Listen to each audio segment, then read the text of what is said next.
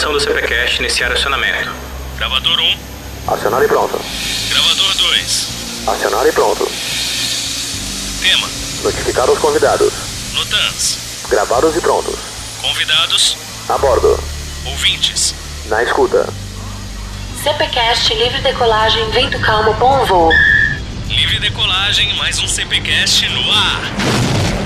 Oscar Lima, senhores aviadores, aqui é o Alexandre Sales e se vocês pensaram que nunca iriam utilizar o Teorema de Pitágoras, esperem até o curso de Navegação Aérea. Oscar Lima Alfa, meu nome é Thaili Vieira e teoria é meu maior desafio. Oscar Lima Alfa, senhores aviadores, e navegação para mim é mais difícil do que fazer um pouso com aerobueiro na primeira hora de voo. Boa, caramba. Oscar Lima Alfa, senhores aviadores, aqui é o Pedro Passó. Calma, que a prova da ANAC é só o primeiro passo para se tornar piloto. É, então, senhores, estamos começando mais um CPCast, o podcast de aviação do canal Piloto. E no episódio de hoje vamos falar sobre como você pode realizar com sucesso o primeiro passo da sua carreira de piloto, que é o curso teórico. Nesse caso, é focado no piloto privado, mas claro que são conselhos válidos, inclusive aos próximos cursos aí do PC em diante. Então, vamos falar sobre a organização, erros comuns, técnicas de estudo e tudo o que você precisa fazer para não estar naquela metade que desiste ao se assustar já com o curso teórico. Mas isso e muito mais só depois da nossa sessão de Nutans.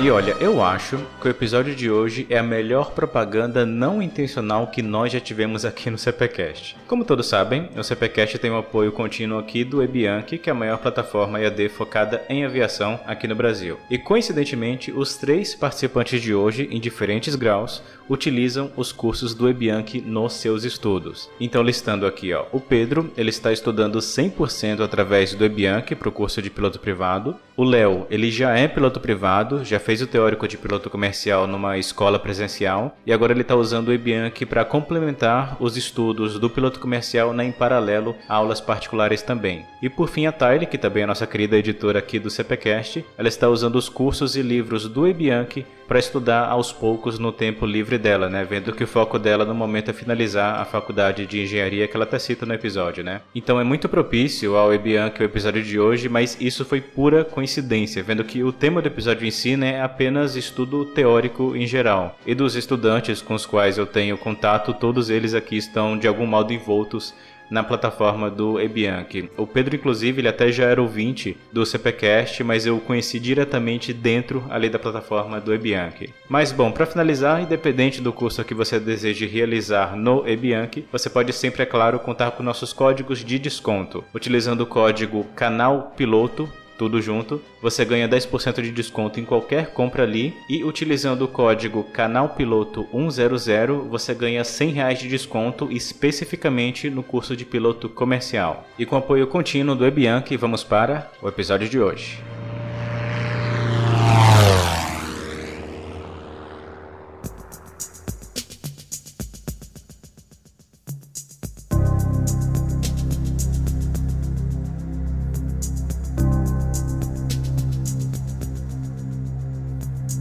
Quando eu comecei, pessoal, o meu curso teórico de piloto privado, eu fui um daqueles que iniciou o curso enquanto eu ainda estava no último ano do ensino médio. A idade mínima naquela época era 17 anos, né? E hoje é 16. E por causa disso, claro, o meu único referencial eram as matérias, é, provas e técnicas de aprendizagem do ensino médio que não são tão complexas, né, por assim dizer. E o interessante de vocês, esse grupo aqui de hoje, é que todos vocês primeiro fizeram faculdades e cursos aí em outras áreas para apenas depois começarem o teórico de piloto privado. Então, começando com você, Léo, eu gostaria de começar já com essa comparação.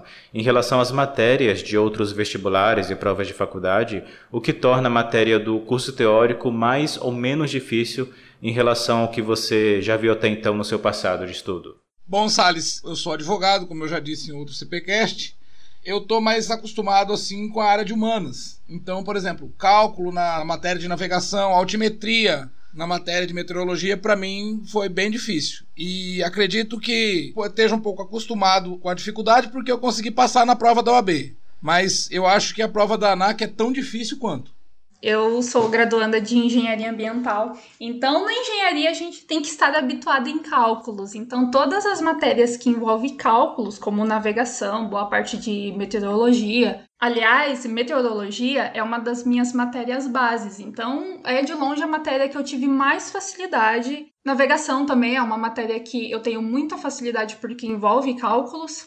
Mas teoria de voo, eu acho que é a matéria que assim que mais me pega, porque são muitos conceitos, é muita teoria. Eu estou acostumada a estudar de outra forma. Então, teoria de voo para mim e regulamentos são as matérias que eu tenho mais dificuldade de estudar. Preciso de um tempo a mais para estudar, preciso me dedicar um pouco mais. O meu caso é bem parecido com a da Tyler, assim. Eu sou engenheiro agrônomo. Bom, eu prestei vestibular há 14 anos atrás, então eu estava um pouquinho distante dessa muita matéria ligada a exatas em si, né? Bom, durante o curso de engenharia agronômica, Claro, nossa base é de exatas em si, engenharia, né? Mas também tem muita matéria da biológica, né? Então, quando eu comecei a estudar essas cinco matérias aqui do piloto privado, eu tive um pouquinho de dificuldade para lembrar um pouco essas matérias que eu já tinha visto no ensino médio, por exemplo. Acho que essa foi a maior dificuldade minha até agora. Em outras conversas que a gente teve, Pedro, em off, você chegou a citar sobre as suas tentativas de formação já na Europa, né? Inclusive naquele exame de admissão pela Lufthansa, pela academia deles, né? Naquela ocasião, você chegou a ver matérias mais puxadas para as matérias comuns que a gente vê no ensino médio já eram coisas mais envoltas ao que a gente já vê nas matérias do piloto privado? Pois é, no processo seletivo deles, eles pediam também basicamente o ensino médio dos alemães em si, né? Bom, eu também, para fazer a prova, assim, eu estudei seis meses antes para a prova, né? Muitas pessoas já haviam me dito que era uma prova tranquila, assim, de nível ensino médio, mas é claro, a gente vem do Brasil, de uma realidade de ensino diferente da deles. e aí, realmente, fui com a cara e na coragem lá para ver como é, que, como é que ia me dar, né? Mas então, só reforçando, nessa prova de admissão ainda não chegava a cair coisas como teoria de voo, navegação, nem nada, né? São as matérias comuns que a gente vê por aí. Eram matérias comuns, mas que realmente eles procuravam mesclar com um pouco de formação relacionada à pilotagem, aviação em si e tinha uma prova de simulador. Então eu comprei um joystick para poder treinar em casa, né? Eu comprei um software para poder prestar essa prova. Então eu tive que treinar um pouquinho essas habilidades motoras aí. Seguindo o próximo ponto, pessoal, vocês até já citaram mais ou menos as matérias nas quais vocês têm mais dificuldade e menos dificuldade, né? Mas apenas para graduar para o pessoal, se vocês tivessem que colocar ali em dois grupos as mais difíceis e as mais fáceis, quais são essas que ficam em cada grupo aí, no, na opinião de vocês? Ah, para mim, com certeza, meteorologia e navegação. E no outro grupo, uh, o resto, teoria de voo, é, conhecimentos técnicos, regulamentos, é mais tranquilo. E dando ênfase que regulamentos é um pouco mais assim, é massivo, né? É um pouco mais extenso e com um pouco mais de detalhes. Então, em primeiro lugar, para mim, navegação. Segundo, meteorologia. Terceiro, regulamentos. Quarto, conhecimentos técnicos. E por último, teoria de voo, que para mim é mais tranquilo. O meu é o mesmo que o Léo, só que ao contrário. É igual, só que diferente. É igual, só que diferente. porque para mim, meteorologia e navegação é o top as mais fáceis, porque eu já estou mais habituada. Agora, teoria de voo, regula regulamentos, para mim regulamentos também é um pouco chatinho. Aí regulamentos, teoria de voo e conhecimentos técnicos, elas já vão tem a sua ordem de dificuldade. Acho que eu colocaria regulamentos, teoria e conhecimentos técnicos como as mais difíceis. Salles, só fazendo um adendo aqui, cara. Cada matéria tem as suas nuances, que por exemplo, em conhecimentos técnicos, sistema elétrico para mim é uma tristeza. eu coloco meteorologia como a matéria mais fácil para mim, que faz parte da minha profissão também. Mas só que dentro da meteorologia eu também tenho dificuldades em alguns quesitos, assim como as matérias mais difíceis, como conhecimentos técnicos, eu também tenho mais facilidade em alguns pontos específicos. Então, nem tudo é fácil. E nem todas as matérias são tão difíceis assim. Boa, Thalia, acho que é isso mesmo. Essa é a minha opinião também. Mas para elencar assim, as mais difíceis para mim é regulamento de tráfego VFR e conhecimentos técnicos.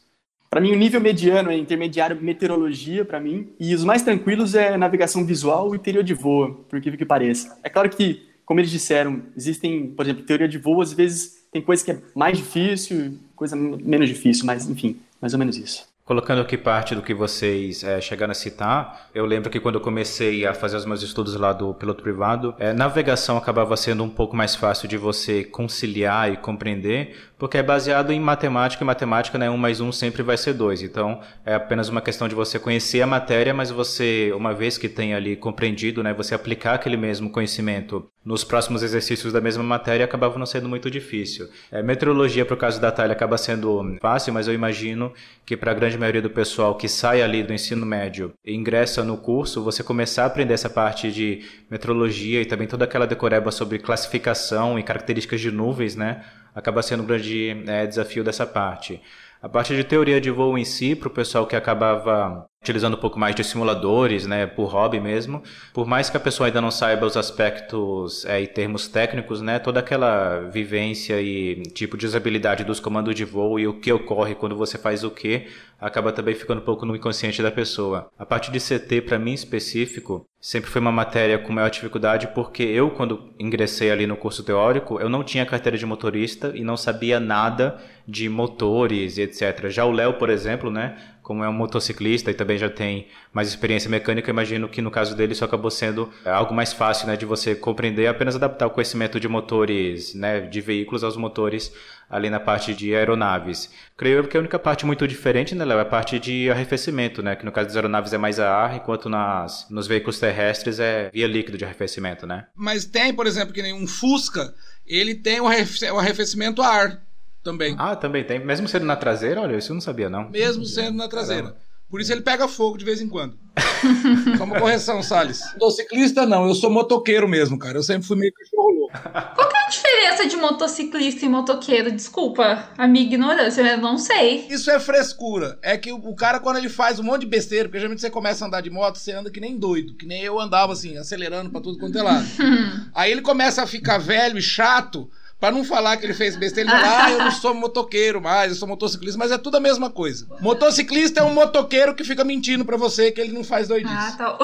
Já eu admito, eu sou motoqueiro mesmo. Ninguém compra uma moto mil pra andar devagar. Boa. Ah, e finalizando por fim, regulamentos, eu acho que acaba sendo um, um desafio não somente para a gente que já estudou, mas até para as próximas gerações, porque é a matéria onde mais tem atualização ao longo dos anos e principalmente quando trocam o governo do país. Porque você, a partir do momento que você muda, por exemplo, a ANAC de setor, você também muda a estrutura que tem ali. Então, por exemplo, quando eu comecei os estudos, a ANAC ficava embaixo do Ministério da Defesa. Logo depois foi para o Ministério dos Transportes. E agora no governo atual colocaram embaixo do Ministério da Infraestrutura. Então, o problema disso é não somente que você tem que se atualizar ao longo do tempo, mas também que caso você encontre um livro, por exemplo, né, sendo vendido aí de segunda mão, um livro de regulamentos lá de 2005, não é recomendado você utilizar justamente porque essa matéria também tem é, muitas informações que precisam de atualização e também é muita coisa que é unicamente baseada na decoreba, né? Diferente de navegação, onde você tem a lógica da matemática, em regulamentos não, é só decoreba e decoreba. Concordo plenamente. Tem alguns livros que ainda falam DAC, cara. Exatamente, exatamente. Eu sou do tempo do DAC. Pessoal, a gente já citou então sobre a parte das matérias em si, mas dentro das matérias, quais são aqueles conceitos que vocês mais tiveram dificuldade ali no início dos estudos, quando vocês viram as matérias pela primeira vez? Como, por exemplo, cálculo de fuso horário, cálculo de coordenadas, a parte do regulamento, né, que tem bastante termos ali para você decorar, a parte de física do voo, né, dentro de teoria, o que de conceitos específicos acabaram desafiando vocês? Salles, eu de novo a história da navegação, cara. Que você tem que calcular ali e essa parte também de meridianos e latitude, longitude, não sei o que. Nossa senhora, um grau são 60 minutos, mais um grau também é outra coisa. Eu falei, cara, tinham conceitos que tinham o mesmo nome, mas eram coisas diferentes, entendeu? É, o problema é que os graus você pode transformar tanto em tempo quanto em distância, né? Mais coisa ainda para decorar. Justamente. Aí, eh, pra você ter uma ideia, meu professor Henrique, aquele Ó, Leonardo, pra gente medir aquele negócio, dois grandões são 15 graus, que era dois, dois risquinhos grandões, assim. Uhum. E aí você ia contando, eu, ah, tá. Aí isso é pra gente contar a distância, né? Aí ele, um grau também é 60 minutos. Eu falei, cara, peraí, bicho, era tempo ou distância? Ele pode ser os dois. Eu falei, ah, não. Eu odeio isso. Mas agora, eu, assim, eu, com a minha burrice, eu consigo compreender.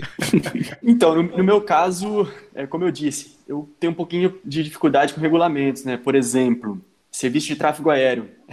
Tem bastante conteúdo, assim, informação, às vezes a gente acaba se confundindo, classe do espaço aéreo. Nossa, fala, Nossa, o que que exato. tá acontecendo, cara?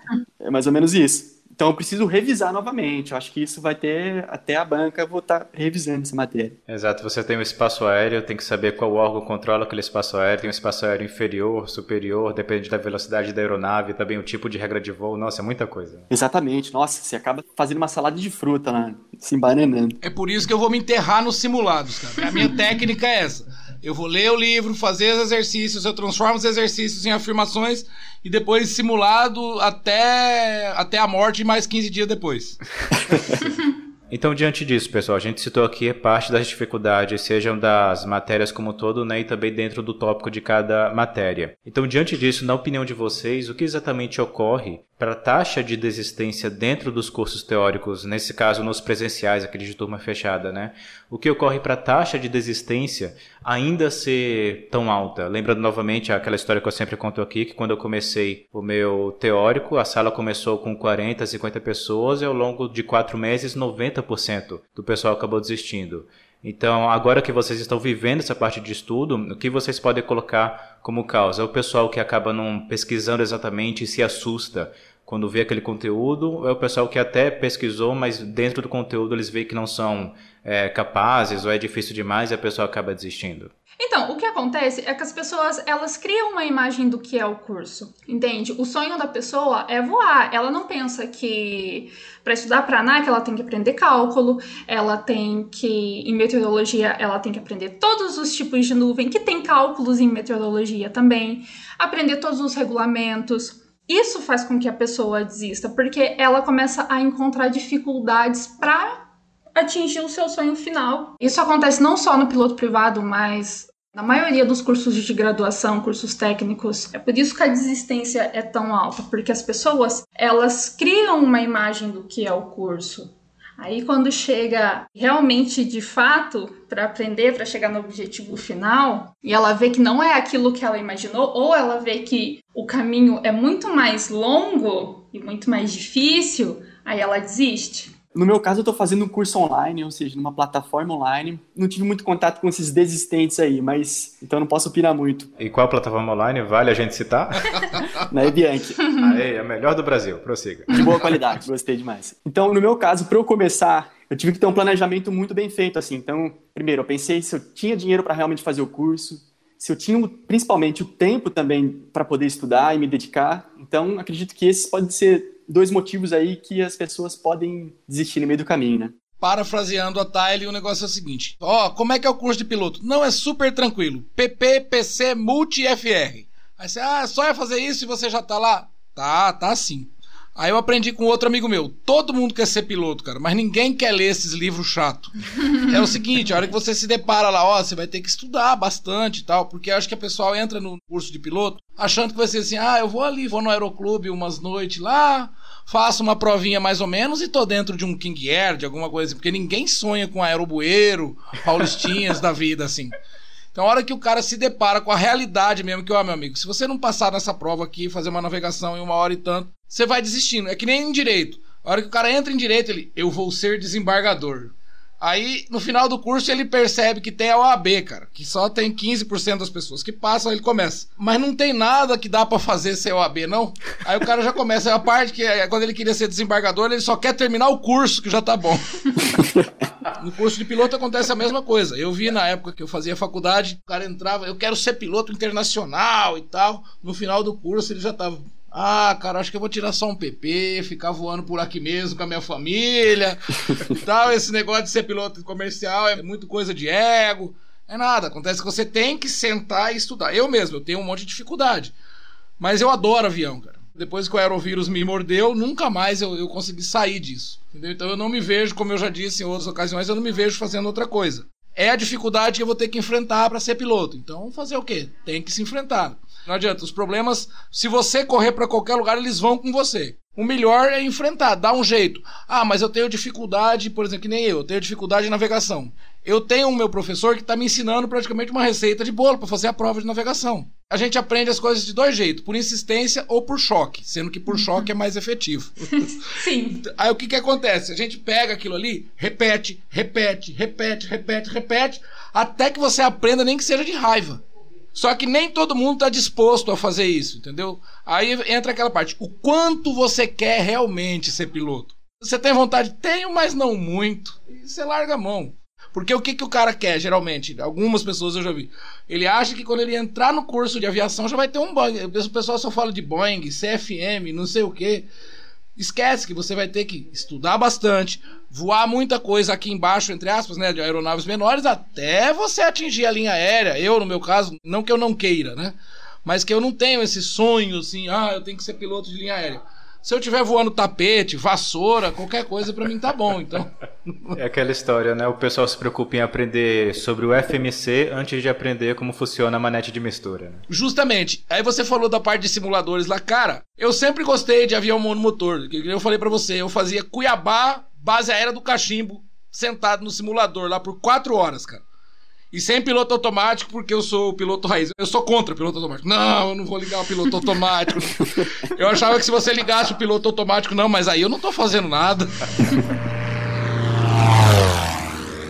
E pessoal, ingressando agora sobre a parte do estudo em si, isso lembra uma história que ocorreu lá no meu teórico de piloto privado. Dentre as pessoas que estavam ali na turma, haviam, né, pessoas como eu que tinham acabado de sair do ensino médio, tinham outros que vinham de outras profissões, como advogados, médicos também. Eu acho que a maior taxa de outra profissão era de advogado, inclusive, Léo. Impressionante como o pessoal gosta de aviação também. Aí, dentre eles, tinha um médico lá chamado Cotinda. Eu lembro até hoje o nome de pista dele. E ali nas primeiras semanas, ele se tornou o aluno mais exemplar. Ele conseguia, né, lembrar de todos os conceitos, ia bem nos primeiros testes. Sempre que o professor perguntava, né, ele acabava respondendo tudo ali. Aí quando a gente começou assim, a interagir mais com ele, ele falou que o diferencial dele não era que ele era mais inteligente ou que tinha uma facilidade maior com a matéria em si. É que pelo fato de que ele teve que se dedicar tanto na época dos estudos para fazer o vestibular de medicina, ele tinha criado ali algumas técnicas de estudo, de memorização, que agora por sua vez estavam ajudando ele na nova matéria ali de piloto privado. Então, baseado nisso, que tipo de carga que vocês trouxeram dos seus cursos e faculdades anteriores que acabaram ajudando vocês agora que vocês têm que estudar uma nova matéria que é a de piloto privado? Com certeza, Salles. Eu acho que, na minha opinião, cada um deve ter uma técnica, um método particular para estudar, né? Ficar num lugar silencioso, calmo, meu caderno de anotações do lado, com livro,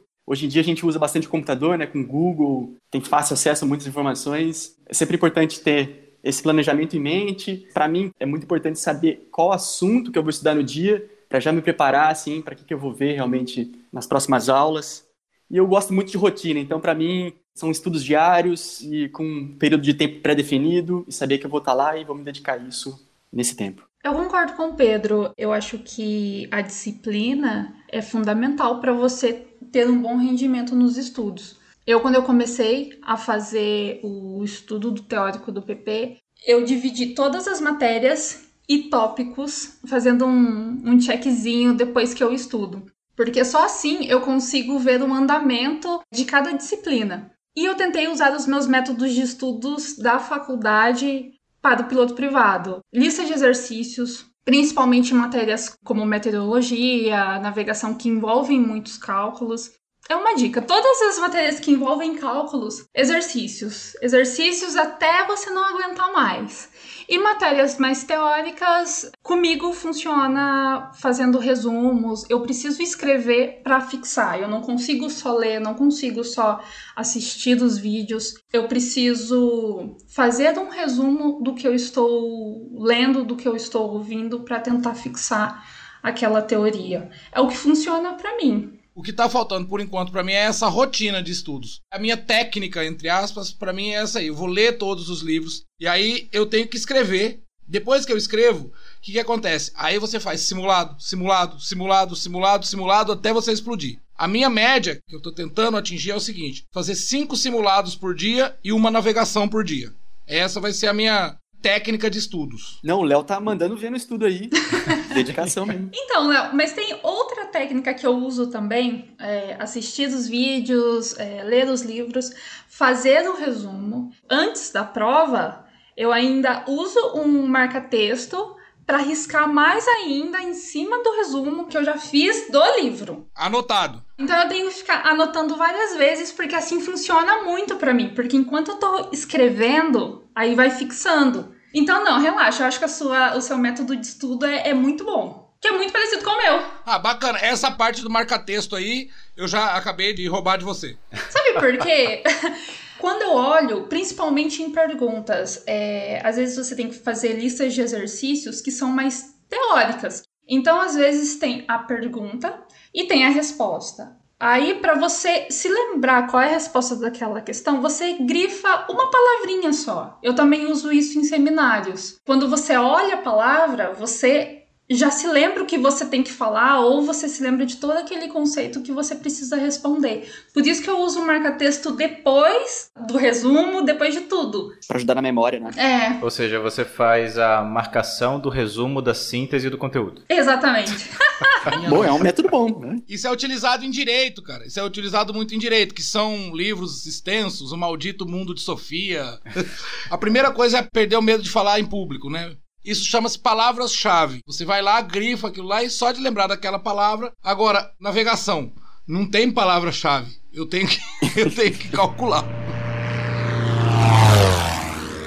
Seguindo, pessoal, algo que ocorreu de contraste agora no ano de 2020 com o surgimento da pandemia foi que, claro, o estudo online, através de plataformas como o nosso apoiador aqui do Ebianchi, acabou explodindo em relação ao número de usuários. E diante disso, as pessoas agora têm muito mais opções de como se organizar quanto ao tempo e frequência de estudo também. Porque na época que eu comecei né, a fazer o meu teórico, tinha apenas duas opções, ou turmas com uma ou duas horas semanalmente, de segunda a sexta, ou então intensivo durante todo o sábado e às vezes também durante todo o domingo. Na minha ocasião, como eu morava longe do aeroclube, eu tive que fazer o intensivo né, durante os finais de semana. Então agora, quando a pessoa se vê ali em um portal como o Ebianchi, onde você tem acesso ao total do conteúdo, a qualquer tipo de horário, vendo que tudo é gravado com artigos e tudo mais, a pessoa se vê ali diante das opções. Ela pode fazer o estudo diário, algumas horas ali ao longo do dia, o estudo semanal, como por exemplo apenas aos finais de semana, ou um estudo intensivo, ou seja, pegar todo o tempo livre que ela tem, vai 5 horas durante o dia, 8 horas durante o dia, todos os dias, de domingo a domingo, para ela fazer ali aquele estudo. Então, diante dessa comparação de estudo diário,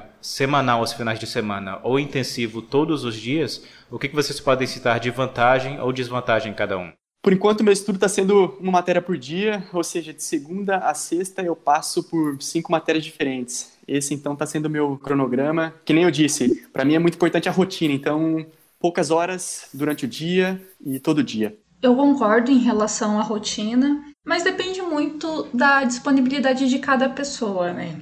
Eu acredito que estudar muitas horas é, uma matéria só talvez não seja tão efetivo. Porque se você estuda na segunda teoria de voo, só na segunda teoria de voo, talvez na próxima segunda você tenha esquecido um pouco já do que você estudou na segunda passada.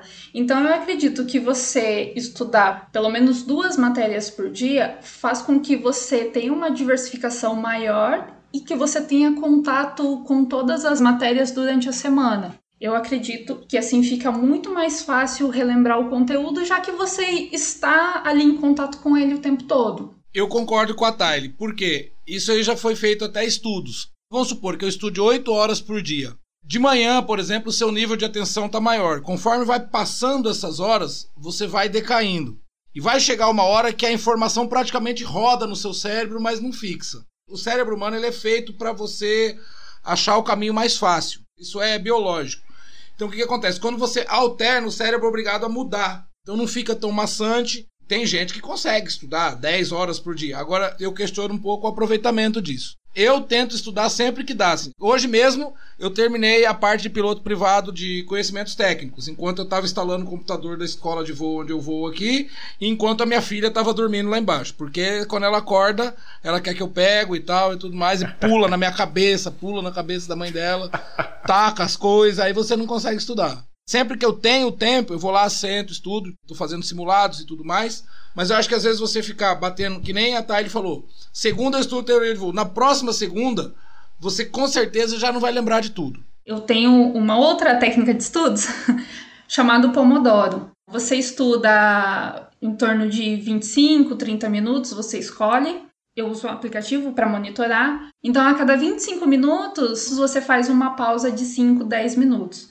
Então você consegue estudar por várias horas só que fazendo pausas, então o seu cérebro ele não cansa tanto. E nos fins de semana, que eu tenho mais tempo para estudar, geralmente eu escolho duas matérias e eu foco nessas duas matérias. De manhã uma, à tarde outra, e uso o Pomodoro, que para mim funciona super. Então, 25 minutos você tá 100% naquela matéria, e 5 minutos você vai ver o Instagram, fazer qualquer outra coisa. Nos próximos 25 minutos você volta e foca 100% na matéria, porque o seu cérebro, ele também precisa de um tempinho para conseguir focar 100% a partir do momento que você começa a estudar, seu cérebro ainda precisa meio que pegar no tranco ali, entende?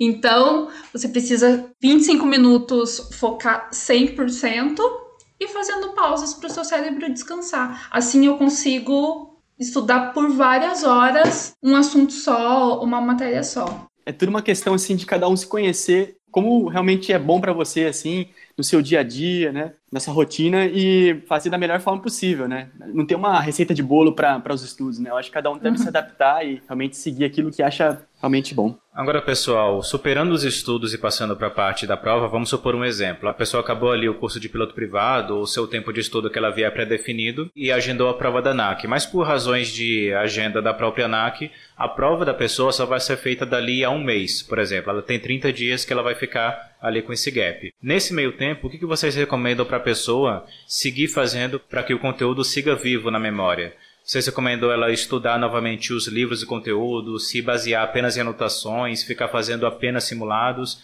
O que seria o ideal nessa fase pré-prova? Eu acredito que simulados. Simulados porque você vai ficar ansioso o suficiente para não conseguir mais absorver nada ali até a sua prova. E simulados, você errou ali um, uma questãozinha, você vai lá, pesquisa, vê o que você errou, aí faz aquela revisãozinha, entende? Se você for revisar todas as matérias novamente, isso vai fazer com que você fique mais nervoso, você vai. Eu falo por mim, porque eu sou assim. Eu vou achar o que eu estudei, que eu não aprendi nada, e eu vou querer estudar tudo de novo, entende? Então você vai ficar muito nervoso e ansiedade para a prova. Então foque em simulados, porque simulados é isso. Você errou a questãozinha ali, você pesquisa rapidinho, já vê onde você errou, já conserta e faz mais simulados, e assim vai. Se você tem só 30 dias, se você for ler alguma coisa, leia um resumo. Eu, toda vez que eu faço uma coisa, eu corrijo 10 vezes. Aí o que que acontece? Você vai pegar e falar, ah, eu não sei isso, ou tipo, não sei o suficiente, vai começar a ver defeito onde não tem. Se for ler, lê só um pouquinho do resumo e exercício até o dia da prova. Acho que a estratégia que eu tomo como base assim é realmente fazer simulados e ver seu ponto fraco e realmente depois martelar nesse ponto fraco até você realmente estar tá na média aí com bom nível, né? Eu acho que é isso. Viva aí, Bianchi! Para começar esse bloco, pessoal, não querendo fazer uma propaganda, mas já citando, porque isso é impossível acabar separando nesse tópico, sempre que algum aluno chega lá para falar com o atendimento do Ebianc, né, e quando eu acabo caindo nessa parte de atendimento, e a pessoa pergunta, né, se ela precisa fazer o curso de piloto privado numa plataforma como o Ebianc ou não, a gente sempre é 100% honesto. A gente vai explicar para ela, ó, para a parte de piloto privado em específico, a ANAC não requer atualmente que você faça um curso seja em escola homologada ou seja em curso online também. Ou seja, se você desejar, você pode apenas ou comprar os livros ou até depender apenas de Google e pesquisa em geral para você poder estudar tudo 100% ali sozinho. Então, diante disso, a pessoa se vê basicamente nessas opções, né? Ela tem a parte do estudo 100% autodidata, ou seja, sem material nenhum, apenas via YouTube, Google, etc. Tem o estudo apoiado por livros, como também o da editora Bianchi, que atende esse conteúdo. Tem o estudo via curso online, também novamente como o do Bianchi. Ou também tem a parte do curso presencial, que agora durante a pandemia né, acaba não sendo uma opção, mas em tempos normais acaba sendo. Aí o diferencial que a gente acaba citando quando a gente vai orientar a pessoa é que a vantagem da parte do curso online em si é que você tem todo o curso ali numa grade que foi pré-definida por professores e autores de livros dessas mesmas matérias então você tem ali a parte de toda a grade curricular, tem um cronograma de estudos, tem a parte dos simulados ali inclusa e também, se faltar alguma dúvida, você tem a parte do apoio didático, que é a minha principal função lá na parte do EBIAN, se a pessoa tiver qualquer tipo de dúvida sobre o conteúdo de piloto privado, qualquer matéria, a gente auxilia ali, mostra os cálculos, o passo a passo e tudo mais. Então, levando isso em conta na parte da vivência de vocês, É, que tipo de decisão e que tipo de raciocínio vocês fizeram quando vocês foram decidir o meio através do qual vocês iriam estudar a parte do piloto privado, se sozinho, só com livro, só com Google, curso online ou até o presencial em tempos normais? Salles, eu fiz o curso presencial no Aeroclube e depois eu fiz inclusive a faculdade. Porque, na minha opinião, para você estudar sozinho, você tem que ser muito disciplinado. E vai ter coisas que, assim, você sozinho consegue? Consegue, mas você vai levar mais tempo do que você levaria com alguém te explicando. Eu posso citar, por exemplo, o nosso curso de edição de vídeo. Se eu fosse fazer isso sozinho, eu estaria morto. A Maria já estaria na faculdade e eu não teria conseguido. O que, que acontece? Com alguém que tem mais experiência te explicando, você aprende muito mais rápido. Por exemplo, você está tentando aprender uma coisa aqui. A pessoa tem uma técnica muito mais fácil de fazer aquilo que você está fazendo. Eu acho que é muito válido você ter o curso online nessas épocas. E no meu caso, na época eu fiz curso no Aeroclube, aí eu fiz a minha faculdade lá em Cuiabá. Chegou aqui para mim fazer o PC, eu já fiz o curso de PC também na Fly Natal. Olha o Merchan. Fui marcar minha prova, aí aqui entrou em lockdown. Eu falei, maravilha, viu? Tô, tô muito feliz mesmo. Acho que o problema é comigo, cara. Eu tenho aqui um santo protetor que chama Wanderson Henrique. Ele é um cara muito inteligente, muito fácil, assim. Ele consegue ter uma didática muito boa. Então ele tá me ajudando, aliás, ele tá me carregando praticamente. Então a parte de navegação ali, que é a minha dificuldade, ele tá explicando quase de forma lúdica para mim. Porque sozinho eu estaria, de novo, a Maria já estaria na faculdade e eu estaria com o PP checado. Até especificando um pouco mais a pergunta para você, Thalia, eu lembro que antes mesmo de você ingressar no curso online, você tinha o livro de meteorologia, né? Se não me engano. Sim. Então, no seu caso, qual diferencial você viu entre estudar apenas pelo livro e também depois com o apoio da mesma matéria ali no curso online? Quando você tem só o livro, você não consegue ter uma visão ampla da disciplina. Uma das coisas que eu gosto muito dos cursos do Ebianchi é que o professor ele está te explicando a matéria de uma forma muito didática e no meio da matéria ele sempre fala de alguma história, conta alguma história em relação àquela disciplina, aquele conteúdo que ele viu em outros lugares, que aconteceu com ele. Você estudar sozinho com o livro, você só tem o livro e você só tira suas próprias conclusões baseadas no que está escrito no livro. E quando você assiste a outra pessoa te explicando o mesmo conteúdo que está no livro, você tem uma visão muito mais ampla da situação. Bom, realmente eu também concordo com o que eles disseram e, e eu gosto muito de cursos presenciais, prefiro, mas no meu caso, como eu estou longe do Brasil, a opção assim, mais viável foi realmente através da plataforma online. E claro, né, o preço também é mais acessível e o ensino também é de qualidade, né? Eu não tive mais dúvida, resolvi embarcar nesse estudo à distância mesmo. Seguido para mais um tópico sobre é, opinião pessoal. Algo que, inclusive, até a Tari chegou a falar comigo há algum tempo, foi uma pequena desilusão que ela teve com o conteúdo teórico que ela estava estudando, quando ela percebeu que nem tudo do conteúdo teórico que ela estava estudando ela iria utilizar no curso prático e voos aí da vida real. Então, diante do tipo de conteúdo que a gente está vendo é, aqui no teórico, o que, na opinião de vocês, poderia ser adaptado, por assim dizer? Ou seja, o que acaba sendo pouco útil para a futura fase prática e o que não é abordado nessa fase teórica, mas deveria, na opinião de vocês? De cara, meteorologia. Porque veja bem, tá, é muito importante, mas o que é que vai me ajudar saber que aquilo é um extrato cúmulos, que não sei o que lá? Cara, eu vou pegar um metar.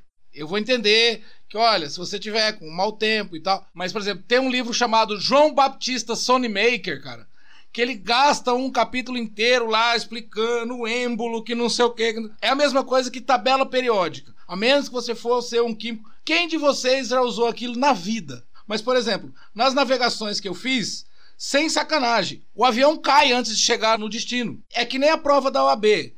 Não agrega nada, cara. Você pega um aluno e fala para ele fazer uma petição à mão. Quem nessa terra vai peticionar a mão, cara? Só eu conheci um tiozinho que fez direito comigo com 65 anos, que ele não se dava com computador, ele tinha uma máquina de escrever atrás do carro. Mas você faz provas assim, você não tá ensinando nada. Nessa parte, eu adoro os Yankees, cara. Lá não tem prova da FAA.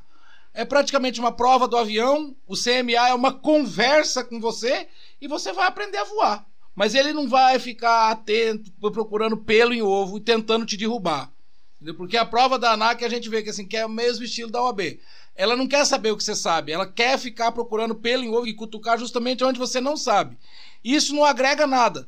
Você, por exemplo, nossa, eu, eu gabaritei a prova da ANAC. Isso não me torna um piloto melhor. É, especificando um pouco mais sobre essa parte da formação nos Estados Unidos, até pelo que o Anderson chegou a falar né, com a gente, lá ao invés de ter um curso teórico totalmente separado, né, eles meio que incrementam mais um Growth School, incluindo as informações sobre a aeronave e também as informações que a pessoa vai utilizar ali no voo. Então, se tem, por exemplo, algum vai um voo de navegação, esse conteúdo de navegação que a gente acaba vendo em um curso teórico separado, né, eles acabam incluindo numa espécie de Growth School antes ali de cada voo. E também só complementando a parte que o Léo falou sobre o livro do Sonemaker, eu utilizei ele lá no curso teórico presencial que eu fiz do piloto privado e eu tive a mesma impressão que você, Léo. Ele é um livro detalhado até demais. Inclusive, na, na minha opinião, ele acaba sendo muito mais um livro para meteorologista em si do que para piloto que precisa desse tipo de conhecimento. Exatamente. Inclusive, apesar de ele ser, claro, um livro produzido de acordo com o conteúdo programático da ANAC, ele tem informações que, cara, nunca vão cair ali na prova. Eu lembro que eu estava estudando e sem saber exatamente o que eu devia anotar ou decorar ou não, porque eu não tinha ideia do que exatamente ia cair na prova. Eu lembro que ele detalhava até os tipos de materiais e metais mais utilizados em termômetros, coisa que nunca vai cair ali na prova. Aí, em contrapartida a isso, logo depois, antes mesmo de conhecer o material da Bianchi, né, eu conheci uma outra apostila do autor Bansi, se não me engano, onde lá sim acabava abordando o conteúdo que de fato a pessoa vai precisar ali na prova. E antes de algum ouvinte acabar tendo aquela mentalidade de ah, mas todo conteúdo é útil, né? Nenhuma informação pode se jogar fora. O problema é que no curso teórico você tem tanta, mas tanta informação para você assimilar e decorar que qualquer coisa que não seja útil nessa fase, né, você pode deixar ali para o segundo momento. Bom, eu ainda não posso dizer o que é dispensável no prático porque eu ainda não comecei o prático.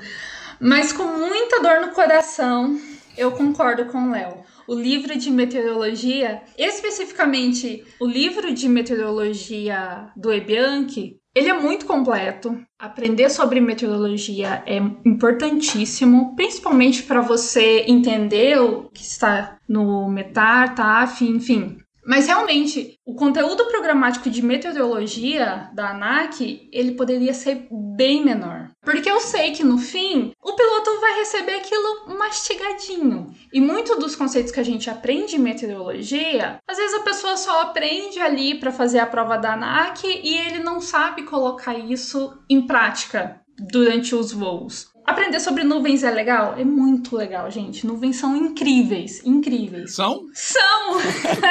Opinião de engenheiro ambiental não vale. Ah, gente, nuvens são incríveis. Aprender sobre elas, olhar elas no céu. Mas infelizmente o curso de meteorologia realmente ele é muito extenso para pilotos e infelizmente não tem necessidade mesmo. Mas é legal meteorologia, aprendam. Apenas explicando um pouco por trás da lógica dos autores, todo autor que vai produzir um livro que tem como foco ali o curso de piloto privado e piloto comercial, eles têm que atender o conteúdo programático da ANAC. Então, diante dessas coisas que a gente falou sobre os conteúdos que estão sobrando, alguns conteúdos que faltam, né, não é culpa ou da editora ou do autor, independente do autor, né, e editora diante das várias que existem aqui no Brasil. E sim é uma, uma culpa do conteúdo programático da própria ANAC, ou seja, tem que mudar lá em cima para então todos os materiais acabarem né, se adequando a isso. E compartilhando algumas impressões que o Léo acabou é, citando e também que a Thalia acabou mencionando, nessa parte de meteorologia, de fato a parte ali dos cálculos de, por exemplo, altura de nuvem, os cálculos de razão diabática seca, úmida, a variação de saturação e tudo mais, de fato são coisas que a gente vai apenas ver ali no curso teórico. Em todos os voos que eu já fiz do curso de piloto privado e piloto comercial, e nem no planejamento em si, a gente acaba utilizando isso. E por outro lado, tem coisas que a gente usa em todo o santo voo que a gente não vê ali no curso teórico, justamente porque a ANAC não exige e por causa disso os autores acabam não atendendo. Então, por exemplo, plano de voo, a gente vê apenas a parte de validade, tipos de plano de voo repetitivo, completo, simplificado, mas a parte de preenchimento de um plano de voo completo a gente não faz nem no curso, nem ali na prova também, é claro. A parte de fraseologia simplesmente não é abordada em momento nenhum durante a, a parte da grade ali da ANAC. E por fim também a parte de inglês, que eu acho que devia ser fruto também de algum tipo ou de matéria ou de módulo, mesmo que um pouco diminuto, porque muitas das siglas que a gente acaba vendo aqui durante o curso são em inglês. Então a pessoa tendo um pouco mais de conhecimento dessa língua vai poder decorar siglas ali como APP, ACC, TGL, Runway, Taxiway, né, e etc. Então é o tipo de coisa que a gente que já começou o curso prático acaba percebendo que seria necessário ser atualizado ali na parte do curso teórico, mas enquanto a ANAC, a ANAC não se mexer, a gente vai ficar nessa. A condição de estudo no Brasil é aquela antigona ainda, que você senta, o professor fala e você escuta. Então qualquer tipo de modernização é muito difícil aqui. Se a gente fosse pegar mesmo, sentar e falar assim, ó, vamos revisar o conteúdo da ANAC, eu garanto para você que a gente enxugaria um monte de coisa, tornaria mais fácil. Estou dizendo que não deveria ter a prova, mas que fosse uma prova que agregasse alguma coisa, não que quisesse derrubar o candidato, entendeu? O molde que aí está, para mim, é muito arcaico. Fazendo um paralelo agora, pessoal, entre o curso de piloto privado e o de piloto comercial, e esse né, o Léo vai poder falar mais vendo que ele já checou ali o piloto privado e está na parte do teórico de piloto comercial. Léo, como você sabe, né, boa parte das matérias são apenas é, escalabilidades, por assim dizer, uma evolução da matéria do piloto privado. Então, por exemplo, no piloto privado você aprende a parte de conhecimentos técnicos de motores a pistão, e no de piloto comercial, né, de motores a reação. Na parte de regulamentos você aprende só um pouquinho mais de itens, boa parte é a mesma coisa. Meteorologia, por exemplo, é a mesmíssima coisa. De teoria de voo, você aprende agora a parte de aerodinâmica de alta velocidade. E por fim, tem a parte de navegação que acaba sendo a mais extensa e que possui mais conteúdo novo para você ter que aprender. Tanto que é uma piada clássica do pessoal que está fazendo o piloto comercial, né? Que eles falam que, pô, eles sentem saudade da época que o difícil era apenas pé de galinha e cálculo de vento, porque a parte da navegação IFR é algo tão é, trabalhoso, por assim dizer, que a partir do momento que você vê ali a prova, você percebe que uma questão está intercalada com a outra. Ou seja, se você chegar ali na questão 6 e perceber que você errou algum cálculo de autonomia ou de estimado da questão 1, você consequentemente errou a 2, a 3, a 4 e vai ter que fazer tudo novamente. Não, vai ter que fazer segunda época. Exato, porque não dá tempo, exatamente. Esse é outro ponto que a prova de navegação FR é muito, muito demorada. Tanto que a principal dica para o pessoal que faz, né? Geralmente é, ó, faz as outras quatro matérias primeiro, para você já quitar tudo, e o restante do tempo você vai gastar única e exclusivamente em navegação. Então, você que está vivendo isso, Léo, que tipo de conselho você pode dar para os outros que estão aqui na conferência estudando piloto privado e o pessoal que está ouvindo? Olha, primeiro vocês são privilegiados porque têm facilidade em fazer navegação. Agora, o problema é justamente esse que o Salles falou. Tá, eu sei calcular, mas e aí, eu consigo fazer isso em uma hora e meia? É você começar a ter a rapidez de calcular e fazer aquilo ali e, e naquele espaço de tempo, né? Sem contar que quando qualquer ser humano está sendo avaliado, você tem uma taxa um pouquinho maior de nervosismo. É um upgradezinho para cada matéria, sendo que meteorologia é a mesmíssima coisa. Entendeu? Então, motores a reação ele tem alguma coisa que é parecida com os motores a pistão. Agora, a parte de navegação em si é a que é mais trabalhosa. Tem essa situação. Se você perceber que está errado lá no meio da prova, pode esquecer. E justamente esse conselho de fazer as outras quatro primeiras é por quê? Porque aquilo ali você pelo menos já matou a pane, vamos dizer assim, né? Agora, no meu caso, eu estudo assim para poder não só aprender a fazer a navegação, mas conseguir encaixar a minha habilidade de fazer aquela navegação no tempo da prova. Tanto que a minha próxima etapa vai ser o seguinte: colocar o cronômetro aqui do lado e um, dois, três e vai! E fazer, a, fazer o simulado todo como se fosse uma prova da ANAC. Tipo assim, como se estivesse valendo, entendeu? E aí, em quanto tempo eu fiz? Ah, tá em três horas e meia. Tá muito em cima, entendeu? Quero que chegar a um ponto de conseguir fazer tudo é, faltando meia hora. É, essa é a minha meta. E assim, e fazer tudo não é fazer tudo correndo, porque não adianta nada você fazer correndo e fazer errado. Mas conseguir fazer tudo isso nesse tempo e com uma segurança é, suficiente para falar, não, vou lá para só marcar quadradinho e passar na prova.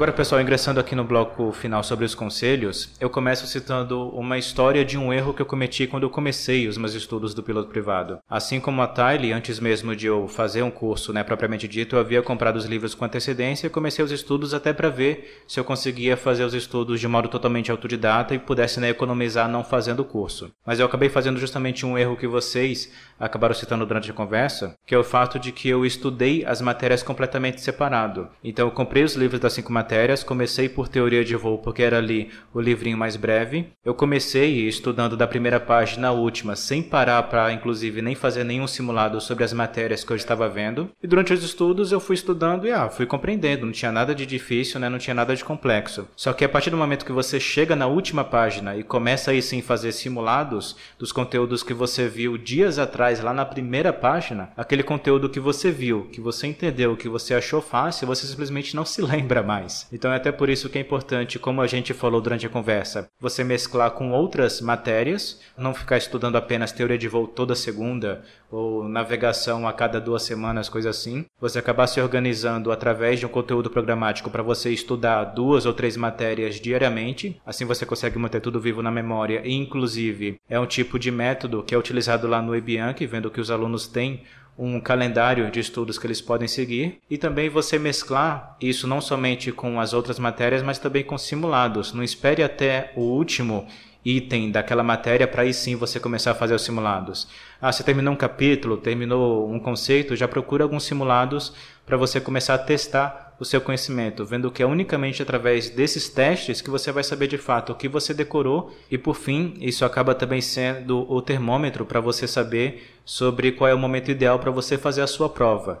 Quando você vê que você está fazendo vários simulados de todas as matérias e está atingindo ali é, 80%, 90%, 100%, aí é o momento que você vai poder seguir para a prova totalmente confiante e assim você acaba diminuindo inclusive aquele grau de ansiedade né, que o Léo também chegou a citar. Eu vou tentar englobar tudo em uma palavra só: disciplina. Disciplina em qualquer coisa que você vai fazer na sua vida para atingir um, um objetivo. Estudos demandam tempo, dedicação. Você tem que abdicar das suas horas de lazer, das horas com a sua família, mas é tudo para atingir um bem maior. E principalmente agora, nesse momento em que estamos vivendo, onde tudo é à distância, tudo é online, você estuda no momento que você acredita ser mais propício para você, sem disciplina, os seus estudos, o seu sucesso, não só na prova da ANAC, mas em qualquer outra coisa que você vai fazer na sua vida, é inviável. Bom, até agora o que eu faço bastante, o que me motiva nos estudos é realmente entrar em contato com pessoas que eu acredito que tenham realmente uma bagagem para poder me informar um pouco melhor. Eu entro em contato com pilotos que já estão voando, que podem me trazer um pouquinho mais de motivação. Procuro ver vídeos no YouTube também, estar tá mais internado das coisas e, e acho que é mais ou menos isso.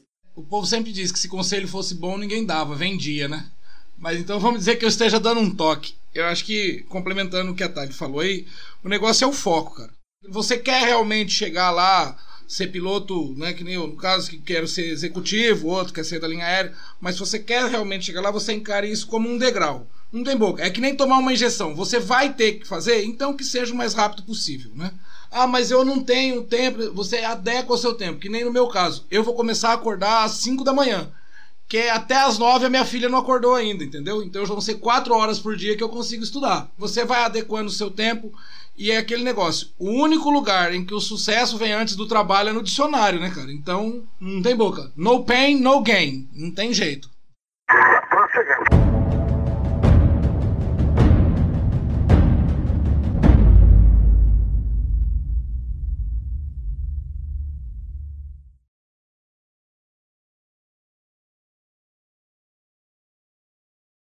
Léo, complementos? Léo, seu microfone tá mutado, tá? Foi você que mutou o microfone dele. Eu acho que só você consegue. Não, só ele pode desmutar. Ah, tá. Léo? Ih, rapaz, perdemos o Léo.